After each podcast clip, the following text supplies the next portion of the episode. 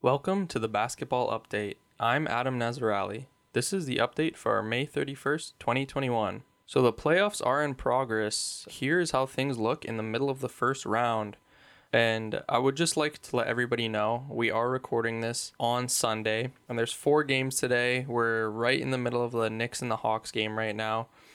So apologies for people listening to this on Monday. There is going to be basically some new news, but that's just how it goes in the NBA world. Firstly, I guess I'll talk about the Milwaukee and the Miami Heat series. So that has closed up.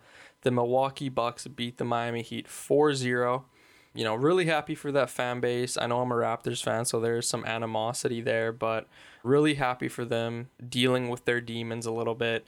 For those that recall, the Bucks and the Heat actually played last year in the playoffs in the second round, uh, and Miami won that series 4 1 in a bit of an upset. So in this series, I really felt like game one was must win for both teams in a sense. Like thinking back to that game one, I honestly think this game, this series could have gone to like six or seven games if Miami won that series because that that was such a, a difference maker for the bucks like getting that confidence knowing we can beat this team. Uh, went to overtime you know they won on a Khris Middleton game winner.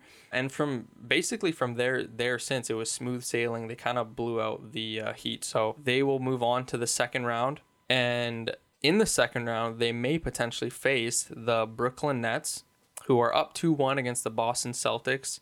And the Celtics actually managed to to have a surprising game 3 upset and win that game behind Jayson Tatum's 50-point performance. He just played absolutely phenomenal that game. I don't think that really is sustainable for them. You know, they would need they would just need some big games from Kemba or Marcus Smart, Evan Fournier, and I don't really think that's possible, unfortunately. You know, the Celtics have, have just had a rough season, haven't made the progress you would expect considering they made the Eastern Conference Finals last year. And obviously, missing Jaylen Brown has been a, a, big miss for them, I guess you could say. It's, it's been difficult. So, my prediction for that series is Brooklyn wins 4 to 1. In the Eastern Conference as well, we have the Philadelphia 76ers taking on the Washington Wizards. And the 76ers right now are up 3-0 you know, I, I just think uh, this 76ers team, they're just a really good a really good team. They're a bigger team. They're they're a really big team. Ben Simmons is your point guard. He's 6'7", 6'8". Um, Embiid, you know, on the boards. You know, they're they're just a really deep team. Tobias Harris had a really massive game. I think game one he had 37 points or something. Don't really have much to add. I think it was success a success this year. Even Washington making the playoffs, um, and hopefully they can build upon that next year. So I think Philadelphia will win that game for tomorrow night. In the Western Conference, we have the number one seed Utah Jazz facing the Memphis Grizzlies, who are the eighth seed. The Jazz are up 2 1 right now. Memphis actually managed to steal a game.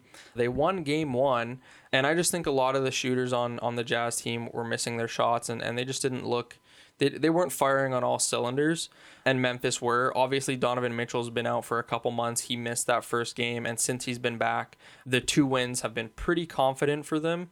And you know, I think that uh, again, like like I said with the Wizards, Memphis even making the playoffs was a success for them. Hopefully, they can build upon this next year. Have a full season of Jaren Jackson Jr. You know, another year of Ja Morant with his playoff experience, and all their young guys just really building upon that this success. I think they're a fun team to watch. But I do think Utah wins the next two consecutive games and wins the series 4 1. Denver Nuggets and Portland Trailblazers tied up 2 2 right now really unfortunate Den- Denver's minute missing their uh, number two guy there in Jamal Murray, but they've managed to keep up in this series. Every game in this series, it's been kind of a wonky series. Every game has been a bit of a blowout for the winning team. Usually the winning team wins by like 15, 20 points.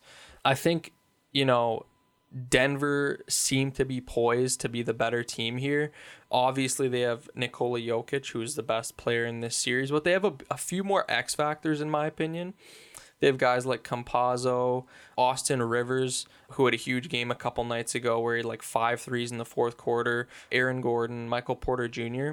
And I think Portland just has has less guys that can that can have big games obviously Dame's always going to show up and get you 35 plus, but those guys like Norman Powell, CJ McCollum, Robert Covington, even who's kind of been not the player he used to be, I guess you could say, would be the nice way of putting it. They need those guys to have big games, and I don't think that's really possible. But I think they might steal one more game. So I think this one goes uh, to seven with Denver winning four to three. All right, and now for our more exciting series, in my opinion, we have the LA Clippers and the Dallas Mavericks.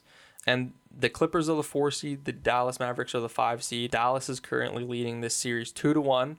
The Clippers managed to take game three last night.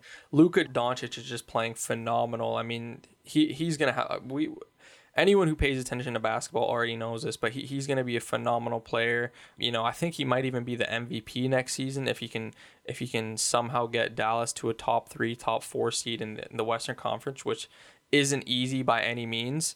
But the Clippers have really been lacking. Like, I don't know. Like, uh, this seems to be a really big series, but also not a big series for the Clippers. Like, I have a hard time imagining Paul George and Kawhi Leonard not re-signing their contracts with the Clippers.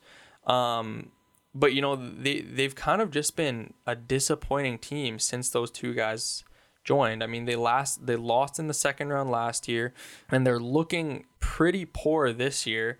You know they really need that supporting staff to to step up their game. I mean a big game from Zubac would be huge. You know 10 boards and 18 points or something or a big game from Ibaka. Um, and they managed to get that in game three. Reggie Jackson had 16 points, three boards, four assists. So, I mean, if they can just get one guy every game, I think they managed to take this series. And game four uh, tonight will, will be one to watch because if Dallas manages to win that game, it's going to be a tough climb for the Clippers to come back down 3 1. Ultimately, though, I do think the Clippers win this series. I, I, I just think all around, you know, on paper, they're a better team they don't look like a better team right now, but I think the things might, you know, the yin and yang might even out and they uh, win this series 4 3. We also have the Phoenix Suns versus the LA Lakers, which was a really good series. It started out, game one was phenomenal. Devin Booker just played amazing. DeAndre Ayton looked amazing. The Lakers just came out really lethargic and tired looking. They just did not come out expecting how you expected them to play. And then game two and three, three came and they won pretty handily. Unfortunately, Chris Paul suffered a bit of a shoulder injury in game one. We don't know the full extent to that yet, but um, I guess you could say if they manage to um, win game four, this can be a series. But I, I think the Lakers just have so much playoff experience. You know, they're the the defending champions. You know, they've struggled a lot with injuries and just COVID and everything this year. But I do think they're the, the better team and the more experienced team. So unfortunately, I think this one goes 4 1 to the Lakers. And then our last series, which currently the score is 76 to 61 for the uh, Hawks. So they're kind of they're they're kind of pulling away with it in game 4. But you know, it's it's really been disappointing from Julius Randle. He was the most improved player this year. He he was looking like an All NBA guy, and he still might make the All NBA uh, one of the All NBA teams. But he's a massive difference maker for this Knicks team, uh, and it's it, and it's so disappointing c- considering how well he did against the Hawks in the regular season. He averaged something like 33 points against them. You know, the Knicks won by like an average of 15 point margin. You know, they just looked like the better team in the regular season, but the Hawks were missing a lot of guys due to injuries. Now, they've had a lot of guys come back, and, you know, they are a deeper team. Like on paper, they're a better team. The Knicks are starting guys like Reggie Bullock, Taj Gibson, even. I mean, they're not bad players, but if you compare that to Clint Capela and you know DeAndre Hunter, those are just better players for their positions. So I think ultimately, unfortunately, or I guess fortunately, if you're a Hawks fan, I think they they end up winning this series four two. I, I do think the Knicks can steal one more game, you know, game five at home for them maybe, but uh, I, I do think Atlanta wins this series. So that is the recap for the first round of the playoffs. Uh, next week will be early into the second uh, second round, so look forward to that episode. But uh, that's all the news for this week. You can find me on Twitter at Adam Nazarali. You can find the show notes at tbu.ffmi.ca. Look forward to our next episode on Monday, June 7th. Thanks for listening.